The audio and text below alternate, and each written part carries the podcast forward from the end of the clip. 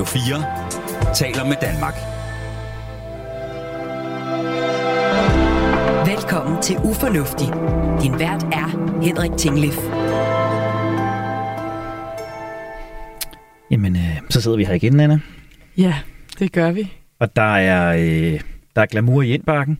Ja, vi har fået en mail, øh, som du er faldet over, Henrik. Ikke? Jamen, altså, der kommer jo sådan øh, småt og stort ind, og, øh, og jeg blev jo bare begejstret, fordi vi fik en øh, henvendelse fra Peter Bæk Hansen, som var meget glad for øh, udsendelsen øh, med Anders Kolding omkring øh, Det går nok for mig. Mm. Og der talte vi jo sådan en del om øh, trafik og fornuftigheder og ufornuftigheder i trafikken. Og, øh, og Peter har bare en, en fornuftig pointe, hvor han, øh, han skriver, øh, jeg bliver ofte overhalet på cykelstien af gamle koner på 85, der stresser afsted på deres elcykel, blot for at komme frem til næste røde lys. Jeg synes, det er imponerende, at han når at fange, hvor gamle, hvor gamle de er. Men det ved du jo godt, den menneskelige hjerne identificerer jo køn, alder og etnicitet, før vi overhovedet har noget at tænke over det, så det er jo det, han når at gøre. Vi har så allerhelvedes, det var et citat, travlt i dag. Unge mennesker går ned med stress, i stedet for at tage den lidt med ro og nyde livet i naturen. Det vil spare os for mange sundhedsudgifter og henvisninger til psykiatrisk behandling, og ikke mindst øge trafiksikkerheden. Ja. Jeg tænkte bare, det var et fornuftigt indspark i vores ufornuftighedsunivers, at måske er hastighed, tempo med til at gøre noget. Det, det tænker jeg helt sikkert, og uden at øh, jeg i hvert fald har noget øh, belæg for at sige, og noget som helst om at spare sundhedsvæsenet for nogle omkostninger, så, så vil jeg sige, at fra mig selv kender jeg, at hvis jeg er travl og stresset, så tænker jeg altid, at jeg har da ikke tid til at gå ud og gå en tur, men øh, hvis jeg nu gør det, så bliver det hele faktisk utrolig meget bedre. Nå må jeg tænke også på det i forhold til det forrige program, vi lavede med, med Mette Højen omkring øh, vores ufornuftige omgang med skriftsprog og mm. emoji, mm. hvor vi også taler om det her med tempoet i det. Ikke? Altså har jeg lige behov for hurtigt at give en besked, jamen, så bliver det bare på emoji-niveau. Ja, og måske også i forhold til det der med, at når man læser en besked, hvis man er i et bestemt hurtighedsmode, øh, så øh, kan man også hurtigt komme til at tolke den på en bestemt måde, i stedet for hvis man ventede 20 minutter, og man så læste, når man reelt havde tid til at afkode den ordentligt, ikke? så kunne det faktisk godt ændre på den måde, man opfatter den kunne også være, at, at Sally Kalaches øh, refleksioner omkring vores shoppingmønstre kunne blive lidt mere fornuftige, hvis vi en gang imellem tog os lidt mere tid, inden vi bare rev Black Friday-tilbudene ned fra hylderne. Og hvis vi så øh, alle sammen blev bedre til at tage det roligt i trafikken, ikke? så var, kunne det være, at vi slet ikke behøvede den cykelhjelm. Så øh, er det ikke bare noget med at opfordre, Nana? Jo, altså hvis man har sådan nogle inputs, for det den elsker vi at få, så skal man øh, skrive en mail til ufornuftig radio4.dk. Så lander den her hos øh, mig og Henrik. Og skal vi så ikke komme øh, i gang med det, som øh, dagens program egentlig handler om? Du lytter til Ufornuftig på Radio 4. Den øh, 4. april 1964.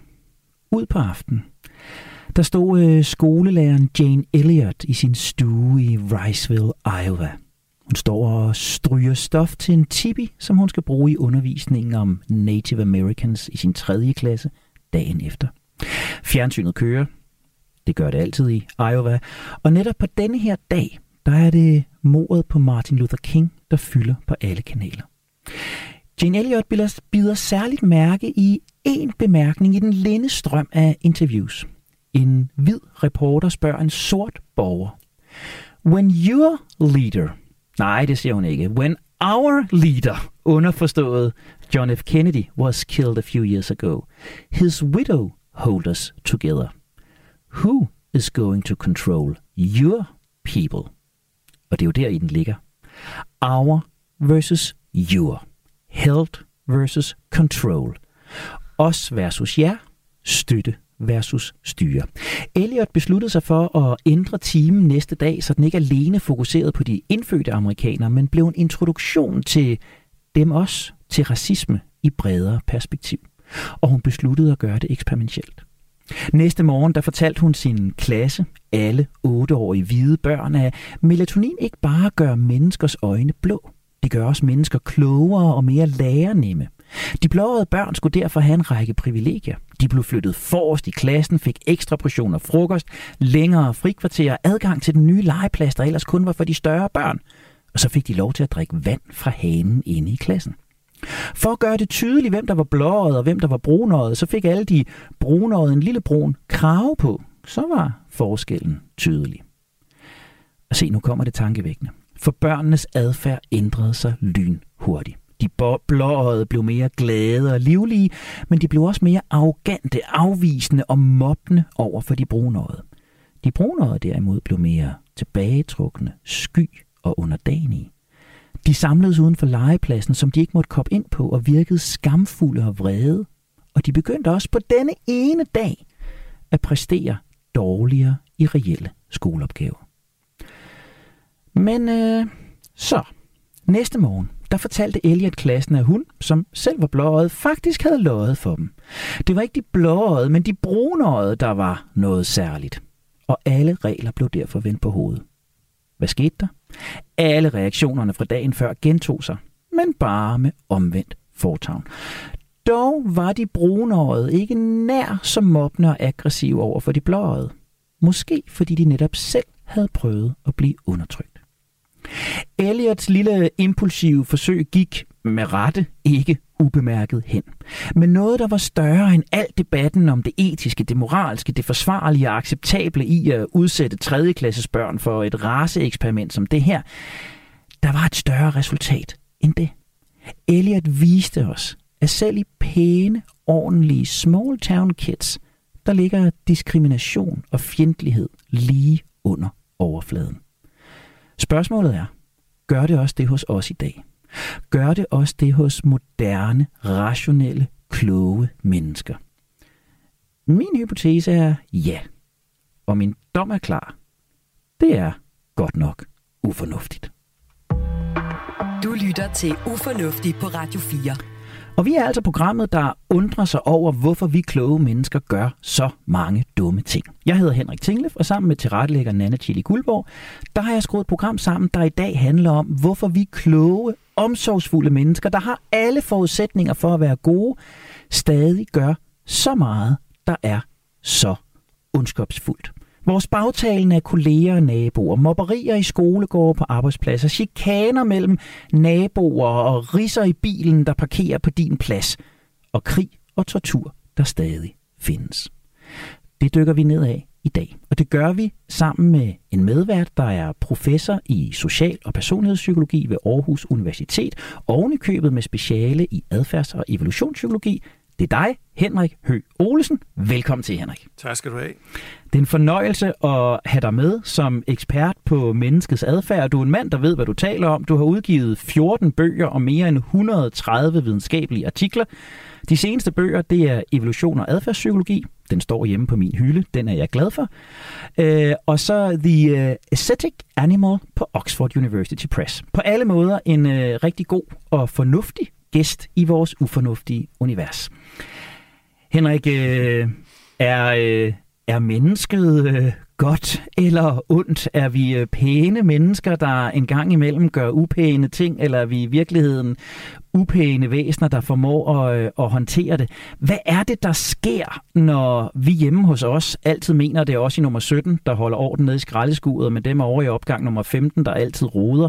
Hvad er det, der sker, når os hernede på første sal på Radio 4, vi synes, at det er dem op på anden sal, der roder ude i køkkenet? Hvorfor opstår den der upænhed i hverdagen, Henrik? det var en, en ordentlig smør, du lige fik leveret der. Ja. Hvis, nu, hvis nu vi starter allerførst med at sige det der. Hvis nu du spørger en, en psykolog, er mennesket godt ja. eller ondt, så svarer det til at spørge en fysiker, om lys er bølger eller partikler. Og der er svaret altså ja. Lys er bølger og partikler. og mennesket er godt, og det er ondt. Vi er lige nøjagtigt så gode, som det kan betale sig for os at være, ikke? og vi er lige nøjagtigt så onde, som vi kan slippe sted med at være. Ikke? Fordi altså, du skal tænke på, naturen er sådan set beyond good and bad. Der handler det mere om, hvad er funktionelt? Hvad har tjent vores overlevelse og vores forplantningsmuligheder op igennem historien? Og der er blevet selekteret for en hel masse ondskab, vil du sige, eller vil mennesker, som kigger på det udefra, sige, ikke? fordi vi kan jo virkelig sådan tage på vej, og vi kan forsvare vores grænser, og vi kan forsvare vores gruppe, og vi kan gøre en hel masse nederdrægtigt over for folk, som ikke tilhører vores gruppe. Men der er sørme også blevet selekteret for en hel masse socialitet. Og derfor er det også meget korrekt at sige, at mennesket er sådan set det ultrasociale dyr. Vi er måske endda, selvom vi ikke altid ligesom synes det, når vi kigger på vores opførsel, så er vi måske langt mere sociale end for eksempel vores nærmeste slægtninge, primaterne. Ikke? Så vi har altså begge øh, dispositioner i os, umiskendeligt, og begge dispositioner har vi brug for. Og du siger, jeg, jeg blev meget mærke, mærke i din første sætning, vi er så gode, som det betaler sig at være, og så onde, som vi kan slippe afsted med ja. at være. Er det sådan en, øh, en kontinuerlig lille cost-benefit-analyse, jeg øh, render rundt og laver? Hvornår kan det betale sig at være god, og hvornår kan det betale sig, at jeg øh, stikker en kniv i ryggen på nogle andre? Jamen, det er no, noget af det er jo ikke sådan, altså det meste af det er faktisk ikke dagsklart bevidst. Altså der er det ikke sådan, du ved, kynisk kalkulering. Nu sidder jeg her nøje og gør øh, pro et con op og sådan nogle ting. Det er jo mere noget med, du ved, at der, der farer nogle impulser, nogle rygmavsreflekser, nogle sådan prædispositioner, altså nogle adfærdsmønstre, som ligger mere naturligt for os end, end, os, øh, end nogle andre, igennem os, ikke, når vi udsættes for nogle bestemte stimuli, kan du sige. Ikke? Så meget af det her er jo egentlig mere sådan nogle gamle programmeringer, som vi så heldigvis, når vi bliver bevidste om dem, så kan vi gå i rette med dem men indtil vi ligesom bliver meget bevidste om det, så er det egentlig noget, der kører temmelig refleksivt. Ikke? At jeg forsvarer mine egne. At jeg mener, at den gruppe, som jeg tilhører, har lidt mere ret til at være her end de andre, og så videre. At, at min gruppe er sådan set en lidt højere slags mennesker, end dem, som er udgruppens medlemmer og sådan noget. Ikke? Ja. Det ligger meget i mennesker. Og det er det, der sker, tænker jeg, fordi det her, det, det er den virkelige verden. Altså hjemme i, i min ejendom, øh, der har vi klart en idé om, os i nummer 17, at nede i det her skraldeskur, hvor, hvor al øh, øh kildesorteringen foregår, der er det os, der sørger for, at tingene bliver lagt de rigtige steder. Det er os, der flytter tingene, når de er blevet lagt de forkerte. Mm-hmm. Men når der er noget, der er gået galt, så kan vi lynhurtigt blive enige om, at det er dem over i nummer 15. Altså mennesker, der fuldstændig ligner os, og som bor i den samme ejendom, og dermed har fuldstændig samme øh, økonomi og øh, livsvilkår på mange områder, men bare fordi de bor i en anden omgang, opgang, så stempler vi dem som, som tosserne. Hvad er det, der sker her, Henrik? Jamen, vi har det med sådan at tænke meget i udgruppe indgruppe. Og der skal sådan set forbløffende lidt til. Altså, det er jo ikke underligt, hvis vi har, hvad skal man sige, to kulturer, som har ligget i krig med hinanden over øh, generationer, lige så langt tilbage, som vi kan huske, så er det jo ikke underligt, at vi har en hel masse fordomme på de andre. Men der var en, en socialpsykolog, en europæisk socialpsykolog, som hed Thijs Felix, som satte sig for ligesom at sige, jamen hvor lidt skal der egentlig til, ja. før alle de her dynamikker, de går i gang? Altså hvor, hvor lidt en gruppe behøver der sådan set at være, før at de her gruppedynamikker allerede går i gang. Så han lavede nogle forsøg, hvor han startede med at lave det, han kaldte minimale grupper, forstået på den måde, at der var ikke ret meget gruppe i det, sådan på den måde, som vi normalt øh, forstår det. Man kunne trække lod for eksempel ikke. Øh, tilfældigvis kom man i en gruppe, tilfældigvis kom man i en anden gruppe. Man kunne sidde og gætte på, hvor mange kugler der var i et glas, og så var der nogen, der var tilbøjelige til at, at, at gætte over, og der var nogen, der var tilbøjelige til at gætte betydeligt under, og så var det ligesom med. Ja. Så det kunne være fuldstændig vilkårlige ting, ikke, som gjorde, at man blev delt op i den ene gruppe eller i den anden. Man så heller aldrig de mennesker, man var i gruppe med. Men man får at vide, at når man nu tilhører du så den her gruppe, enten som følge af lodtrækning, eller som følge af, at I har gættet på, på de her kugler her så får du lidt at vide om den gruppe. Jamen, de har været gode til det her, de har gjort sådan og sådan, og i forhold til dem, som synes, der var Øh, for få kugler i glasset, ikke? Altså, så har de været gode til det her. Dem der med de for få kugler, de var så til gengæld gode til det her, til det her, til det her. Ikke? Så du får sådan lidt informationer, så du begynder sådan at danne dig et billede af nogle mennesker, som du ikke har set, men som du for den ene gruppes vedkommende tilhører, og for den anden gruppe ikke tilhører så går forsøget ellers i gang. Nu har du fået sådan en mental indre horisont, hvor du føler, at du hører til i en gruppe, og den i gruppe har fået en lille smule historie, fordi du har hørt lidt om deres resultater. Ja. Nu bliver du så sat på nogle opgaver, hvor for eksempel du skal dele nogle ting. Og hvordan skal vi så dele de her ting? Jamen, det kan man jo gøre 50-50. Det er halvdelen til os og halvdelen til den anden gruppe, men, men det er der nu de færreste af os, der gør. Ikke? Ja. I det øjeblik, vi oplever, at vi er kommet i en gruppe, jamen, så begynder vi at synes, at vi skal have lidt mere af den her kage, der skal deles. Vi begynder også at synes, at vi er en lille smule finere end de andre. Mm. Og det sjove er, at vi kan huske alle de der positiver, som blev fremhævet, dem er vi gode til at huske for vores egen gruppe vedkommende. Vi kan ikke rigtig huske de negativer, som vi også fik med, øh, da vi blev informeret om, hvad vores gruppes historie var. Til gengæld er vi ekstremt dygtige til at huske de andres lidt negative sider der, ikke, hvor vi sådan glemmer deres gode sider der. Ikke. Så bare det, at et menneske ved, at det nu pludselig tilhører en gruppe frem for en anden, det gør, at det kommer til ligesom at favorisere den gruppe, som det tilhører, og de medlemmer, medlemmer, som er i den, og det kommer til at sidde ned på de andre. De andre er en slags eksistentielt lidt lavere væsener. Ikke helt til at stole på, ikke helt så fine, ikke helt så moralske, ikke helt så rene, ikke helt så ordentlige, som, som den gruppe, som jeg nu tilhører. Ikke?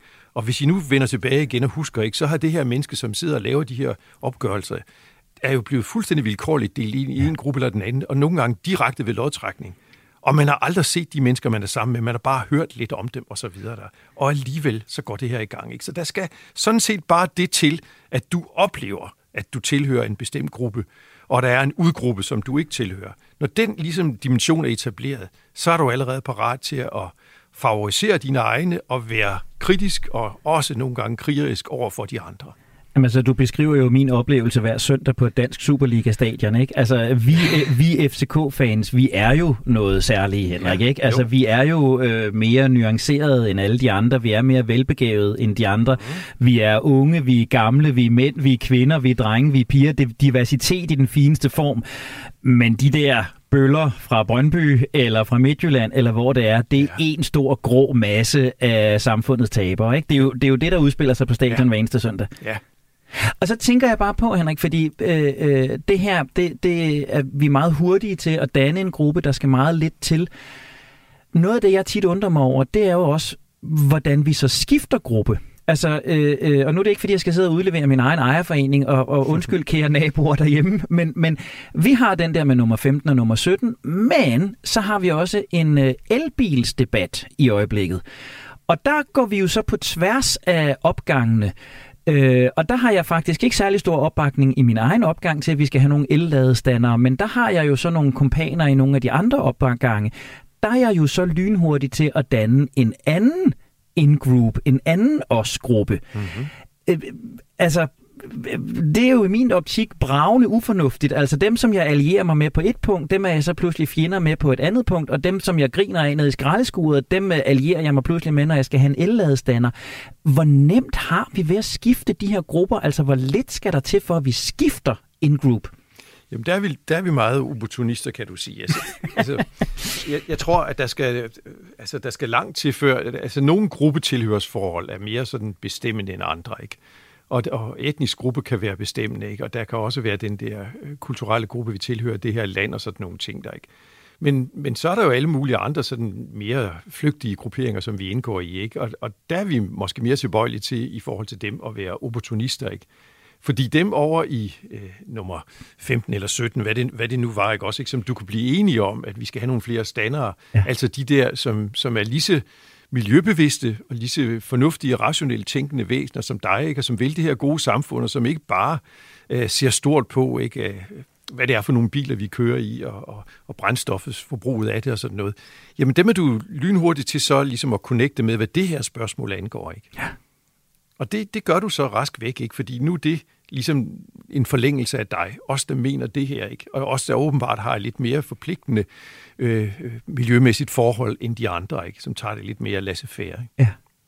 Og så vil vi sikkert, hvis der så pludselig var en eller anden praktisk konflikt med en anden ejendom, så vil vi sikkert kunne forene hele vores ejendom, både nummer 13, 15 og 17. Vi kunne så sikkert sagtens stå sammen mod dem over i nummer 12, 14 og 16, hvis 100. der så var noget, øh, noget polemik der. 100 procent. Ja. Altså, hvis der er noget, der kan forene den her øh, adspredte verden ikke, og konfliktfyldte verden, som, som vi har, så vil det være, at der, der kommer nogle aliens udefra, og angreb os. Ikke? Så ville vi pludselig glemme alt om, at vi var russere, og vi var ukrainere, og vi var amerikanere, og vi var europæere, og vi var asiater osv. Så, så ville vi pludselig være mennesker på jorden, udsat for en trussel udefra af nogle andre, ikke? og det ville kunne forene os. På samme måde som vi glemte partiforskelle, ikke? og den konservative arbejdede øh, og, og, og begik øh, sabotage sammen med kommunisten, ikke? og kunne enes om, at det var tyskerne, der var fjenden og så videre. Ikke? Og så snart krigen så sluttede, ja, så blev vi skilt op i de forskellige politiske grupperinger, statusgrupperinger og klassegrupperinger, som vi, vi ellers ligesom havde glemt i, i den periode, hvor vi var udsat for en fælles trussel. Ja. Og så, så sidder jeg og bliver nysgerrig på, Henrik, øh, øh, det her, det er jo så, vi beskriver her, det er småtteriafdelingen. Det er i virkeligheden sådan klassisk, øh, ja, dem også. Øh, det kan også være dem i salg over for dem i marketing. Det kan være dem med kontor med på vandsiden mod dem med kontor til gårdsiden. Det er de der små ting, mm. der er. På et eller andet tidspunkt, så bryder vi jo en, en barriere, og så, så taler vi ikke bare grimt om dem over i nummer 15, så begynder vi rent faktisk at modarbejde dem. Vi øh, øh, begynder at rise øh, bilerne, der holder ind over min øh, parkeringsplads. Øh, vi begynder at mobbe øh, dem ned fra den anden afdeling. Vi sætter os ved det bord, de plejer at sidde ved. Altså, hvornår begynder der at komme det her, som, som jeg jo forsøgte at beskrive med Jane Elliots lille forsøg med de blå, blå, blåøjede og de brunøjede? Hvornår tipper den fra en holdning til en mere ondskabsfuld handling? Det er meget svært at, at sige, men det er jo klart, man skal jo føle sig udfordret på sine grænser. Man skal jo føle sig intimideret og provokeret. Øh, og den, den første, det første offer i enhver konflikt, det er jo altid sandheden.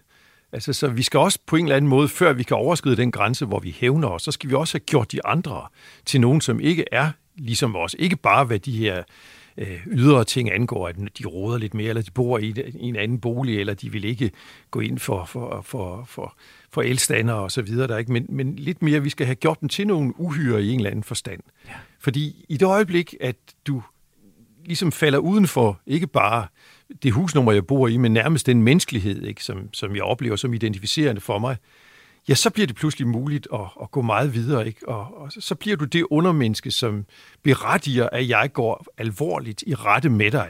Fordi du er jo ikke til at råbe op. Du er jo ikke ligesom os andre. Ikke? Du er jo uden for pædagogisk rækkevidde, uden for sund fornuft, og hvad vi nu ellers siger til hinanden der. Ikke? Og så samler vi ellers beviser til håbe, ikke? som øh, illustrerer, hvor lidt det nytter at tale, og hvor tåbeligt det er at blive ved med at gøre det, ikke? og hvor meget ret vi har til så ligesom at gribe til andre midler. Ikke? Så sandheden, den er, det er det første offer, ikke? For, ja. for de andre, som irriterer os, ikke? de skal ikke bare irritere os, ikke? men de skal også være til nogle i exceptionel grad anderledes mennesker end os, ikke? nogle undermennesker. Og så forsvarer vi os. Så forsvarer vi den sande menneskelighed og vores ret til at være på jord, ikke? Og så stopper vi nogen, som sådan set ikke fortjener at være her, ikke? Og når vi først er kommet derud, jamen så er der sådan set åbnet for, at alting kan ske.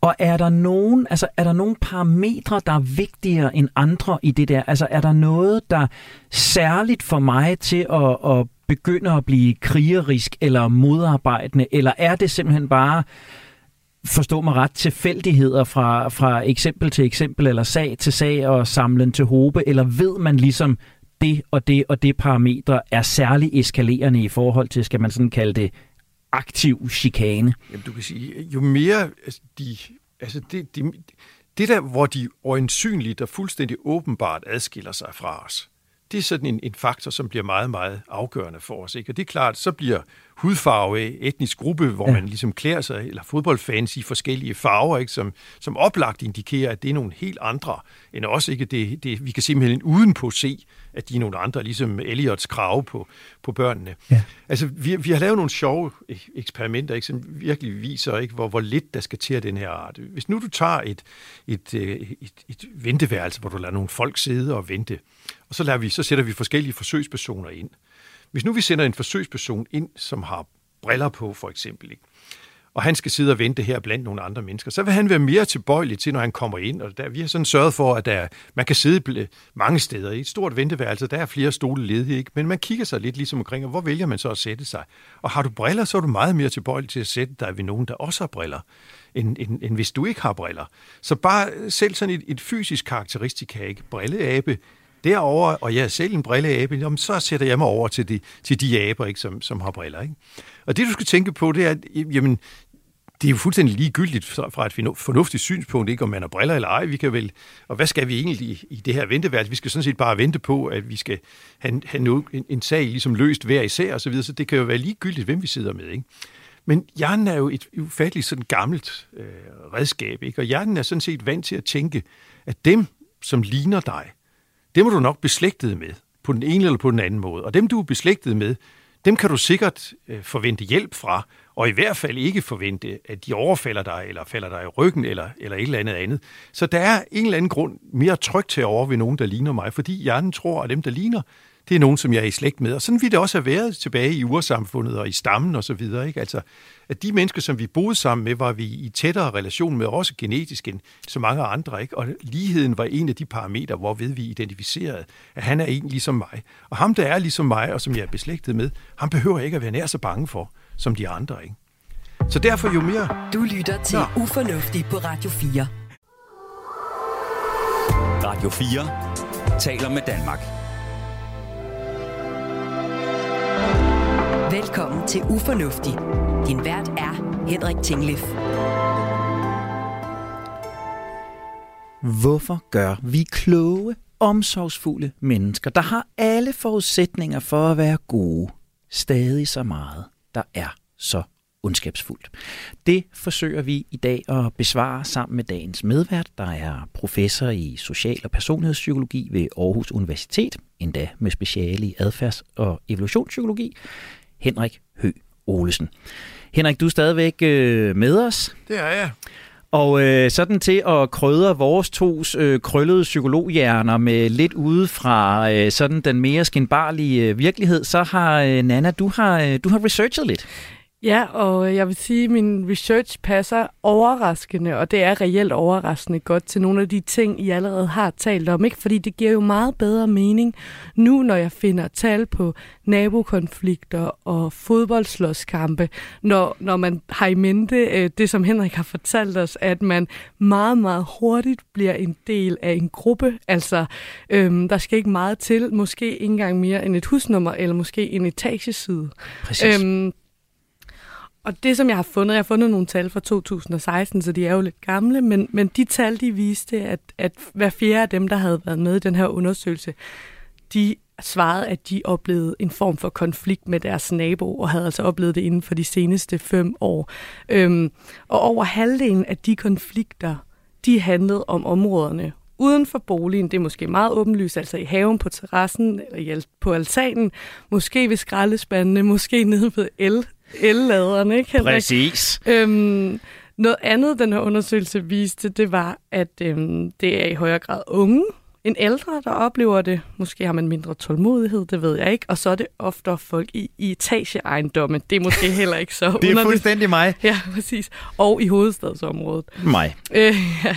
Altså, og at, at kon- de konflikter kan også handle om sådan noget som støj og lugt. Ikke? Det kan man jo godt forstå. Øhm, men vi har også set, øh, som, som I også var inde på, det her med øhm, konflikter, der handler om decideret herværk, konflikter, der ender, ender i retten, ikke? fordi at man, man bliver så vred. Og det, ja, det er bare meget rart at få noget kontekst til det her med, hvorfor er det, at man så hurtigt ser så sur på dem, der bor til venstre, og dem, der bor inde i nummer 15. Ikke?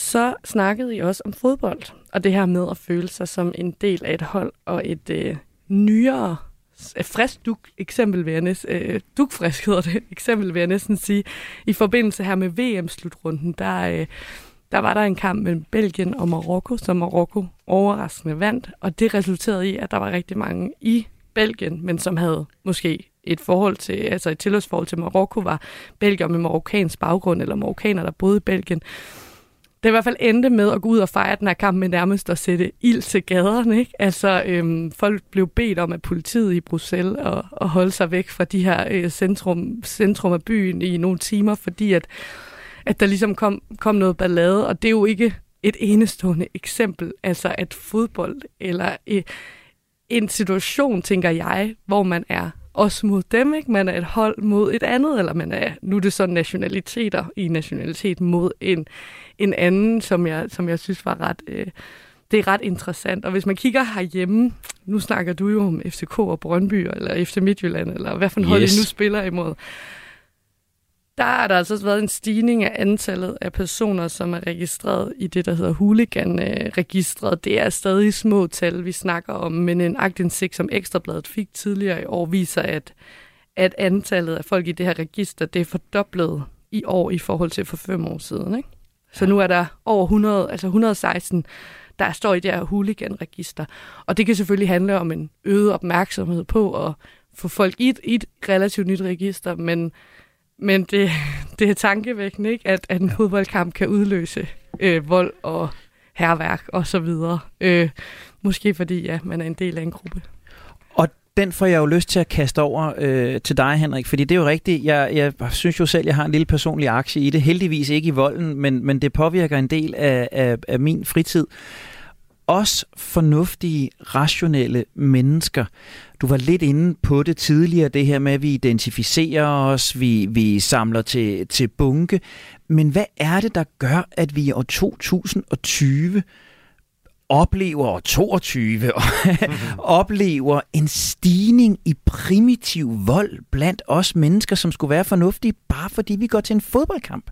Ja, Jamen, du kan synes, at det er underligt, ikke? Men, men det er noget, som, som du vil kunne finde, uanset uh, hvornår du ligesom tapper ind. Ikke? Og om, om 100 år, om 200 år, om 300 år, så vil du se nøjagtigt det samme igen. Ikke? Fordi det er noget med nogle meget gamle programmer. Du kan sige, det bliver jo til stammepsykologi, det her. Ja. Og der er ikke noget, der er bedre til at aktivere vores stammepsykologiske programmer, altså vores indgruppe-udgruppe måder at tænke på, en, en, en sådan nogle klubting, ikke? hvor man ligesom med ydre øh, Øh, emblemer, farver og tørklæder og og jeg skal komme efter dig. Alle mulige signaler ligesom fortæller hinanden, ikke? Her er vi altså en særlig gruppe over for nogle andre, ikke? Altså, der skal, ikke, der skal ikke meget mere til, end at vi markerer os så anderledes over for hinanden. Ikke? Så, så, at, så begynder der allerede at komme de her påvagtidsmæssige ting med, at nu er min gruppe noget særligt, ikke? og fortjener en særlig øh, status og så videre, og de andre er nogle undermennesker. Ikke? Ja. Jeg, jeg kan huske fra, øh, fra min øh, studietid, der var jeg meget begejstret for et øh, Halloween-forsøg, som Ed Diner lavede, hvor han øh, sendte børn ud på Halloween Night, jeg tror det var i 1969, mere eller mindre klædt ud, altså i Halloween-kostymer og i mm. større og mindre grupper. Og noget af det, han fandt ud af, øh, det var, at jo mere børnene var klædt ud, og jo mere de var i gruppe, jamen jo større tilbøjelighed havde de til at bryde de regler, som de mødte ved et trick-or-treat hjem. Det kunne være sådan noget med, her står der en skål med slik, I må tage et stykke. Her står der en skål med penge, den må I ikke røre, den er til nogle større børn, der kommer senere. Og altså, jo mere anonyme folk var i, i denne her gruppe, jo mere brød de reglerne, jo mere slik tog de, jo større var sandsynligheden for, at de tog af pengene også. Jeg tænker, øh, øh, mange af de her fodboldbøller, vi ser kæmpe, de er jo maskeret. De tager, tager, øh, tager elefanthuer ned over hovedet, de er malet i ansigtet, øh, vi bliver ens, de har alle sammen det samme tøj på. Altså gør denne her deindividualisering, den her mm. anonymitet i gruppen, for den også noget mere voldeligt frem i os? Ja, den gør jo, at vi kan gå længere. Men, men det behøver ikke engang, du ved, ved at være, fordi vi er maskeret. Ikke? Vi har også en, en hel masse viden efterhånden om øh, nogle af de mekanikker, der, der sker. Bare det, vi indgår i en masse. Ja. Og, og massen har det altså, altså massepsykologi er et meget øh, skræmmende på mange måder, men også meget fascinerende fænomen, ikke? Hvordan ganske almindelige mennesker kan rushe altså øh, langt ned af udviklingsstigen, bare ved det, at de indgår i en masse. Og det er netop noget at gøre med, at så, altså, som individ står jeg jo til regnskab for øh, en, en, en gruppe, og jeg står til regnskab for en moral, og noget, jeg har lært af mine forældre, og så videre. Henrik kan gøre sådan her, og han kan ikke gøre sådan der, og så videre. Men i det øjeblik, at jeg mister min individualitet, så at sige, ved at indgå i en masse, og bliver en, en sum af en mængde energi og en, en hårde, der bevæger sig og så videre, ikke? jamen så er jeg lige pludselig fritaget for en stor del af mit moralske kompas, ikke? og så følger jeg meget affektivt, orienterer mig efter, hvad den her masse gør. Der vil være nogle ledende figurer, der vil være nogen, som, som tager tæten og baner vej, ikke? og der vil jeg være meget tilbøjelig til sådan set bare at følge og gå meget længere i forhold til at lave grænseoverskridelser og øh, ting, som jeg i, i virkeligheden synes er moralsk forkert, bare fordi, at nu er jeg ikke længere mig selv. Nu er jeg en anonym del af en meget større bevægelse, ikke? Og nu bølger jeg, nu er jeg ligesom en dråbe i den her kæmpe bølge, og nu skyller vi op på den her strand, ikke? Og så gør jeg altså nogle ting, som jeg aldrig ellers kunne have drømt om at gøre, ikke? Og jeg har, der, har jeg derudover yderligere mulighed for at gemme mig, fordi jeg er maskeret på den ene og på den anden måde, ja, så er jeg endnu mere anonym. Og det der med at indgå i massen og føle, at man er en del af en meget større kraft, det gør også pludselig, at man har mulighed for at sætte alle de spilleregler, som normalt begrænser os, dem har man mulighed for at sætte over styr. Ikke? Nu er det ikke længere mig, og det er ikke noget, jeg længere tænker over. Nu er jeg sådan grebet in the spur of the moment, så at sige. Så nu er jeg en dråbe i bølgen, og nu skyller vi op på den her strand, og så sker der det, der sker her. Ikke? Og det tager jeg ikke som individ ansvar for der er jeg ligesom en del af en meget, meget større flok. Ikke? Og mennesker er, er som alle andre sociale flokdyr underlagt det, som man også kalder affektsmitte. Ja. Altså, at vi bliver ligesom grebet af den tilstand, som de andre er i. Når bare der er nok af dem, og jeg står her midt inde i det, så bliver jeg begejstret, og så bliver jeg hadefuld, og så, bliver jeg, så vælter jeg ud over mine egne grænser. Ikke? Jeg bliver ikke længere det individ, som jeg startede med at være. Ikke? Jeg bliver en del af den her masse, og nu gør jeg, hvad massen gør. Er det så, Henrik, og, jeg, og det ved jeg godt, du ikke kan svare klart på, men jeg har lyst til at spørge dig alligevel. Er det mit sande jeg, der kommer til udtryk der, når ikke længere jeg har min bevidsthed og min opmærksomhed til at, at tøjre det, eller er, er det bare sådan en, en, en flokmentalitet, der, der opstår i mig? Fordi jeg har også prøvet det. Altså, jeg har også taget mig i at stå inde i parken og råbe skyd efter jyderne. Øh, det kunne jeg aldrig drømme om at gøre lige ude mm. på PH Links Allé en, en onsdag eftermiddag. Men jeg har oplevet mig gøre det. Er det mit sande jeg, når det er ukontrolleret?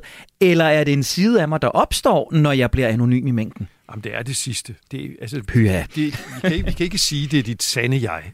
Fordi altså, det er jo dig i en meget særlig affektiv tilstand. Ikke? Her forårsaget af, at du får nogle, nogle gruppesymboler meget voldsomt forstørret, ikke? fordi vi er virkelig two tribes ikke? I, i, i krig mod hinanden, ikke? og samtidig med, at du indgår i en kæmpe flok af andre, ikke? Og, og bliver underlagt affektsmitte osv. Så, videre. så det er dig i en ganske særlig menneskelig situation, hvor massepsykologien ligesom overtager din, dine almindelige sådan individuelle styreprogrammer. Ikke?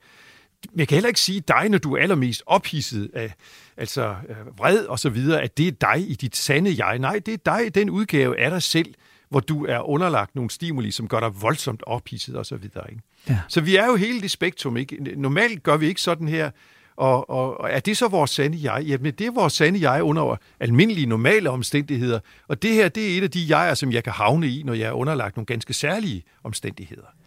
Jeg kan huske, at noget af det, som Ed Diner øh, gjorde i Halloween-forsøget, det var, at han gentog det året efter, hvor han på, på det her bord, hvor børnene skulle tage slikskålen, satte et helt almindeligt badeværelsespejl. Ja som jo gjorde, at, at ungerne, når de skulle tage stilling til, om de ville tage, tage flere stykker slik, eller om de ville tage pengene, så skulle de kigge sig selv i øjnene. Ja. Det havde ret stor effekt i hans forsøg. Det gjorde, at noget af denne her øh, moral og etik kom, kom tilbage. Øh, skal vi forbyde øh, uniformeringen på fodboldstadion? Skal vi tage, tage klubtrøjerne af folk? Skal vi sætte spejle på, øh, på tribunerne? Øh, mhm. kan vi, kunne vi udnytte denne her viden fra Edina på en måde, så vi undgik noget af det her, øh, nogle af de her tvister og noget af den her bekrigen af hinanden? Det kunne vi godt. Øh, helt klart i det øjeblik, at vi nedtoner de her signaler, som adskiller os, ikke? og klart gør, at vi tilhører den ene eller den anden gruppe, ikke? så vil der være meget mindre gruppedynamik ligesom aktiveret alene bare ved hjælp af de der perceptuelle signaler, vi får, altså de visuelle indtryk, vi får. Ikke? Så selvfølgelig kunne det have en effekt, men vi vil stadigvæk være to hold, og vi vil stadigvæk stå sammen i den gruppe og stå og råbe af de andre. Ikke? Og det vil jo også tage noget af festen. Altså, det, at de her ting kan ødelægge noget, det er jo en forbandet sandhed, ikke? Altså, men de er jo også med til at altså give os gruppesolidaritet. De er også med til, at vi står her broderligt og kærligt ikke? Og, og synger sange og, og, og deler fadbamser og er, og er vældig forbrødret. Ikke? Det, er jo, det er jo også en del af det. Altså man kan sige, altså der er jo selekteret i menneskearten for en stor grad af gruppesolidaritet. Altså ja. bagsiden af den der gruppesolidaritet, indgruppesolidaritet, det er jo udgruppefjendtlighed. Ikke? Så hvis du giver ned for symbolsproget, ja, så minimerer du muligheden for fjendtlighed, men du dæmper ligesom også den der øh, solidaritetsfølelse, øh, den der forbrødring, som der kan være, ikke? fordi vi deler de samme signaler. Ikke? Så det er trade-off. Ikke? Det, vil, det vil give dig nogle, øh, nogle muligheder for at styre nogle bestemte ting, ikke? og det vil dæmpe nogle andre ting. Ikke? Så, så det, er, det er dobbeltheden i, at når jeg er villig til at gå igennem ild og vand for ja. mine egne, så er jeg også klar til at kaste både ja. ild og vand mod dem, jeg mener er de andre. Ja, og det, det, det, det er vi virkelig fascinerende som, som sociale væsener, ikke? fordi vi går meget længere end, end, end andre sociale væsener. Altså de der heroiske historier, som man, vi, vi hører om, når der er krig, ikke? Hvor, hvor en ja, i regimentet virkelig offrer sig for de andre. Ikke? Altså billigt talt kaster sig på håndgranaten ikke? for at, at forhindre, at de andre i gruppen ikke bliver slået ihjel af den og sådan noget. Jamen sådan noget finder jo sted. Altså, vi, altså, mennesker offrer sig jo for hinanden. Ikke? Det gør vi i mange, mange, mange sammenhænge, ikke? hvor vi pludselig ligesom bliver Altså, det er jo noget af det, som det underlige, som gruppen og massen også kan gøre. Ikke? Den kan få os til at blive langt lavere stående væsener, ikke? men den kan også løfte os op til noget, som et virkelig sådan højere stående heroisk. Ikke? At jeg i den her stemning blandt de her brødre, altså der gør jeg pludselig det her. Altså bliver meget, meget større, end jeg ellers ville kunne være ofre mig for et eller andet. Ikke?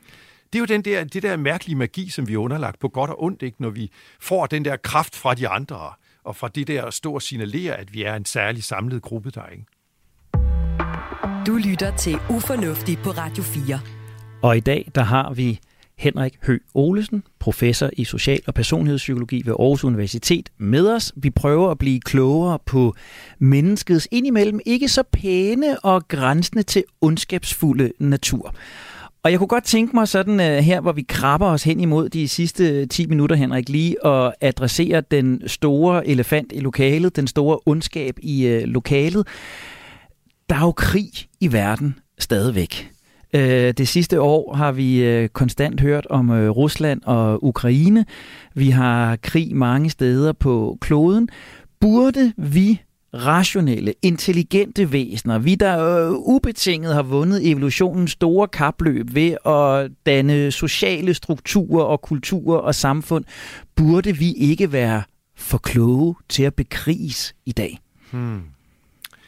Ja, der tror jeg altså desværre, at øh, det, har ikke, det har ikke noget med, med klogskab at gøre. Jeg tror desværre heller ikke, det er noget, vi nogensinde vokser fra. Jeg tror, det at være menneske, et socialt dyr, som grupperer sig i forskellige grupper, det indebærer en øh, indbygget konflikt. Der vil altid være grupper, som kæmper om ressourcer, forplantningsmuligheder. Der vil altid være grupper, som føler sig berettiget til at hævne sig, som gengælder overgreb, oplevede overgreb eller reelle overgreb, som, som andre har begået. Så hvor der er mennesker i grupper, der vil der altid være konflikter, og derfor vil der også altid være en eller anden form for, for krig. Og det er jo tankevækkende, hvis du kigger på dyreverdenen. Ikke? Altså, der er to arter på den her jord, som fører krig. Øh, systematisk overgreb på andre øh, artsfælder, sådan, hvor vi gruppevis går ind i andres territorier ikke? og overfalder osv. Og de to arter, det er chimpanserne, vores nærmeste slægtninge, som ja. vi har 98,6 procent af vores gener til fælles med, ikke? og så mennesket. Ikke? Ja. Så, så det, der, der gør vi altså noget ganske særligt. Så du kan sige, det at føre krig, det er noget særligt menneskeligt på samme måde som det at ofre sig i, især i en grad ikke for sine artsfælder, i sine kammerater i, i gruppen, den der socialitet, ikke, som vi også er i stand til at udvise, at det også er noget ganske særligt menneskeligt. Ikke? Så det kommer ligesom med pakken, kan du sige. Ikke? Altså, og bagsiden af indgruppe solidariteten, hvor vi virkelig hjælper hinanden og offer os, ikke? det er udgruppe fjendtligheden. Ikke? Ja. Og, og, og, det er jo, og du, du siger det jo meget fint, så længe der er mennesker i grupper, ja. så vil der altid være krig, så vil der altid være konflikt. Hvad hvis vi går væk fra gruppeparametrene og går over i, i det enkelte individ? Mm-hmm. Vi er jo også øh, i et samfund, hvor der sker overfald på åben gade, der øh, sker øh, vold, øh, pinsel, øh, tortur øh, mennesker imellem. Er det kun med al respekt forstyrrede mennesker, der gør det, eller kunne du og jeg også ende med at være øh, torturbødler over for et menneske, vi havde set os gal på, eller voldsmænd over for mennesker, der kommer os øh, i vejen. Hvor meget er normal natur, og hvor meget er forstyrret natur i den ondskab, vi ser fra individer? Det er jo et godt spørgsmål, og der har vi jo et, et klassisk øh, eksperiment, ikke, som vi kan spille på banen, ikke? og det er Milgrams. Ja, vi elsker det. Lydighedseksperiment. Det er nok et af verdens flotteste psykologiske eksperimenter. Det er kontroversielt på mange måder, fordi man, man også bringer øh, forsøgsdeltagerne i en, en meget, meget smertefuld affektiv tilstand ved, at de skal gøre det, de gør, men det er på mange måder et forsøg, som den her verden fortjener. Og det viser jo ligesom, at øh, altså Milgram spurgte jo lige, han var jøde og, mm. og, og havde jo i frisk erindring, hvad der var sket med hans slægtninge i Europa under 2. verdenskrig. Så han spurgte jo sig selv, jamen kan det her ske alle steder? Uh, hvorfor, hvorfor var det kun Tyskland, eller det behøver det da ikke at være, det kunne vel lige så godt ske her i virkeligheden. Så han forsøgte ligesom at lave nogle eksperimenter, hvor han undersøgte, jamen, hvor meget er vi parat til at lystre en autoritet? Ja vil almindelige mennesker i et angiveligt indlæringseksperiment, de tror, de er med i et indlæringseksperiment, hvor mm. de skal undersøge, hvorvidt straf hjælper, øh, fremmer eller, eller, eller hæmmer indlæring osv., vil de være parat til øh, at sende 450 volt, altså smertefuld og dødbringende ja. nogle gange, stød ind i kroppen på en uskyldig anden, som bare siger noget forkert, i et øh, forsøg, fordi en venlig, men bestemt autoritet i en hvid kittel og med Yales universitetsinstitution i baggrunden ligesom fastholder ligesom over for forsøgspersonen, ikke, at forsøget kræver, at du fortsætter. Ikke? Og da han, han startede med ligesom at lave de her forsøg, så spurgte han jo folk, psykologer og psykiater for hvor mange tror I kan finde på under sådan her en, en eksperimentel kontekst at sende 450 volt igennem et andet menneske. Ikke? Og når folk de sådan tænkte over det, så fik de nogenlunde frem til, at det var sådan 1% af os. Ikke? Ja. The odd one. Ikke? Ja. Den der underlige en kan finde på at gøre det, det kan flertallet af os virkelig ikke finde på at gøre. Men så satte han jo forsøget i gang. Ikke? Han rekrutterer, og det her forsøg er jo lavet verden over utallige gange. Ikke? Og vi finder så også sent det. som i 2017 ja. har... Ja, ja. Og vi ser, at vi, vi, vi lavede det også i Danmark i, i 70'erne og ja. så videre. Ikke? Det, er, det er lavet mange, mange, mange steder, ikke? og øh, efterprøvet utallige gange. Ikke? Og der sker der jo så det, ikke? at den her forsøgsperson, at 65 procent af os er faktisk parate til at sende 450 volt. 300, eller 100 procent af os sender 300 volt ind. Ikke? Det er så vildt. Og det er virkelig så vildt, fordi inden vi går i gang med det her, ikke, så har vi først fået 15 volt over fingeren. Så vi godt kan mærke, at det er sgu da meget ubehageligt. Ikke? Sådan et hegn på landet er der vel 3-6 volt i, ikke? Også hvis vi har rørt ved sådan et, så ved vi, at det står vi ikke at gøre særlig længe. Ikke? Og 15 volt, der kan man godt mærke. Ikke? Og så har vi det her, den her øh, strømgenerator, ikke? hvor der ud over voltangivelserne, øh, og der er lyd på, og der er lamper, der blinker, og jeg skal komme efter dig. Ikke? Så der, der er ingen, der er i tvivl om, at hold da fast, ikke? vi har sat et vældigt maskineri i gang her. Ikke? Og udover voldangivelsen, så står der jo også, at det her det kan være farligt osv. Ikke? Ja. Og vi har også en forsøgsperson, som heldigvis er en skuespiller, som lader som om, han får stød, fordi det er jo det der pointen. De får ikke stød, men det ved de reelle forsøgspersoner jo ikke noget om. Nej. Så vi har en skuespiller, som forinden har talt om, at jeg har også nogle hjerteproblemer ja. og sådan noget der, ikke? Og han begynder jo efter 100 volt at, at, at, at protestere. Nu har han ikke lyst til at sidde her i den kasse spændt fast, ikke at få stød. Og jeg har hjerteproblemer, ikke? Og ved 300 volt nægter han simpelthen at være med længere. Han råber og beder og tigger om at blive sluppet ud af det her eksperiment. Ikke? Og, og, og efter 300 volt, ikke, så siger han slet ikke mere. Ikke?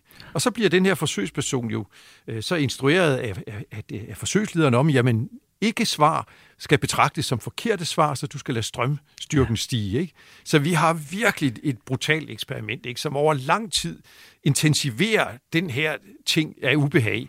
Fordi de her forsøgspersoner vender sig om og tigger og beder om at få lov til ikke at give de her stød.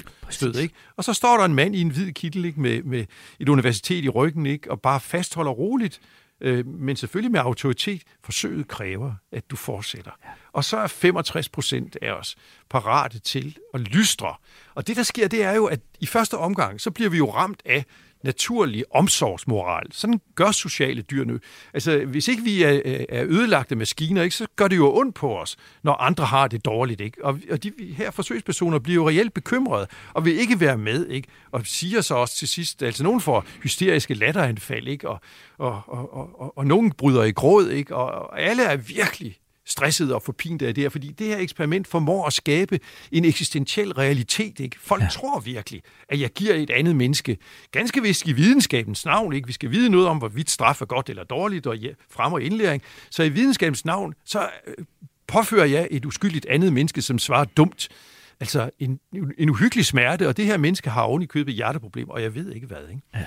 Og alligevel, så bliver vi så bliver vi ved 65 procent af os. Ikke? Og det, der sker, det er jo, at det, vi i første omgang oplever, det er jo den der almindelige omsorgsmoral, som vi har over for hinanden. Ikke? Det går ondt på os, når det går ondt på andre, og vi har lyst til at stoppe det. Men efterhånden, så bliver den her omsorgsmoral overrulet af den her autoritet, og så havner vi pludselig i en pligtmoral, ja. hvor det gode bliver at gøre det, som jeg har fået til opgave at gøre, og løse opgaven korrekt osv. Og da det nu er en autoritet, og derfor ikke mig som sådan, der ønsker at påføre det her individ øh, skade, ikke? Men, øh, men universiteten, som beder, eller øh, øh, autoriteten, som beder mig om at gøre det, ja, så er jeg så pludselig 65 procent af os parat til at gå så langt, ikke? så vi sætter 450 volt igennem et menneske, som ikke har sagt noget, siden at det fik 300 volt ikke? Det er ind i kroppen. et skræmmende eksperiment, og jeg tænker, det er der, vi skal lade den stå, for det er den perfekte udgang på, hvad det er, mennesket også rummer. Og Nana, jeg spiller bolden over til dig. Du har jo stået og lyttet mm. på os herovre. Hvad er det, du tager med dig fra turen ind i menneskets knap så pæne og lidt ondsindige øh, sind? Det er nok altså bevidstheden om, hvor lidt der skal til, ikke? Altså, hvor lidt der skal til for, at man for at man ser sig ondt på nogle andre. Øh, og måske i den forbindelse også en eller anden, øh, altså en bevidsthed, man forhåbentlig kan bruge, fordi at, at øh, vi, vores præmis er jo, at det er ufornuftigt, at man ikke ligesom kan, kan forstå, at det er det, der sker åbenlyst, eller at man i hvert fald ikke kan modstå, at man ser så sur på, på sin nabo eller et eller andet, eller, eller, eller gør det, der er værre. Men hvis man, hvis man er bevidst om, at det er faktisk en sindssygt sådan indlejret ting i vores øh, hjerner, så er det måske nemmere at forstå og, og tilgive sig selv også. Og der skal bare en gruppe eller en autoritet til, så popper det ud. Henrik Hø Olesen, professor i social- og personlighedspsykologi ved Aarhus Universitet. Tusind, tusind tak for din input. Det var en udsøgt fornøjelse at have dig med i dag. Det var hyggeligt. Kære lytter, du skal huske, at øh, det ikke er dig, der er ond. Det er du forsøger at være så god, som du kan være, og være så ond, som du kan slippe afsted med. Og husk så også, at du kan genlytte både dette program og alle Radio 4's andre gode programmer i Radio 4-appen. Jeg hedder Henrik Tinglef, jeg har været din vært. Tilrettelægger var Nana Chili Guldborg. Du er altid velkommen til at skrive direkte til os på ufornuftig radio4.dk. Tusind tak for din tid. Tak for din opmærksomhed. Blev vi sammen klogere? Absolut. Vil vi alligevel dumme os igen? Det er jeg helt sikker på. Og derfor så gør vi det hele i næste uge igen. Det skal nok blive ufornuftigt.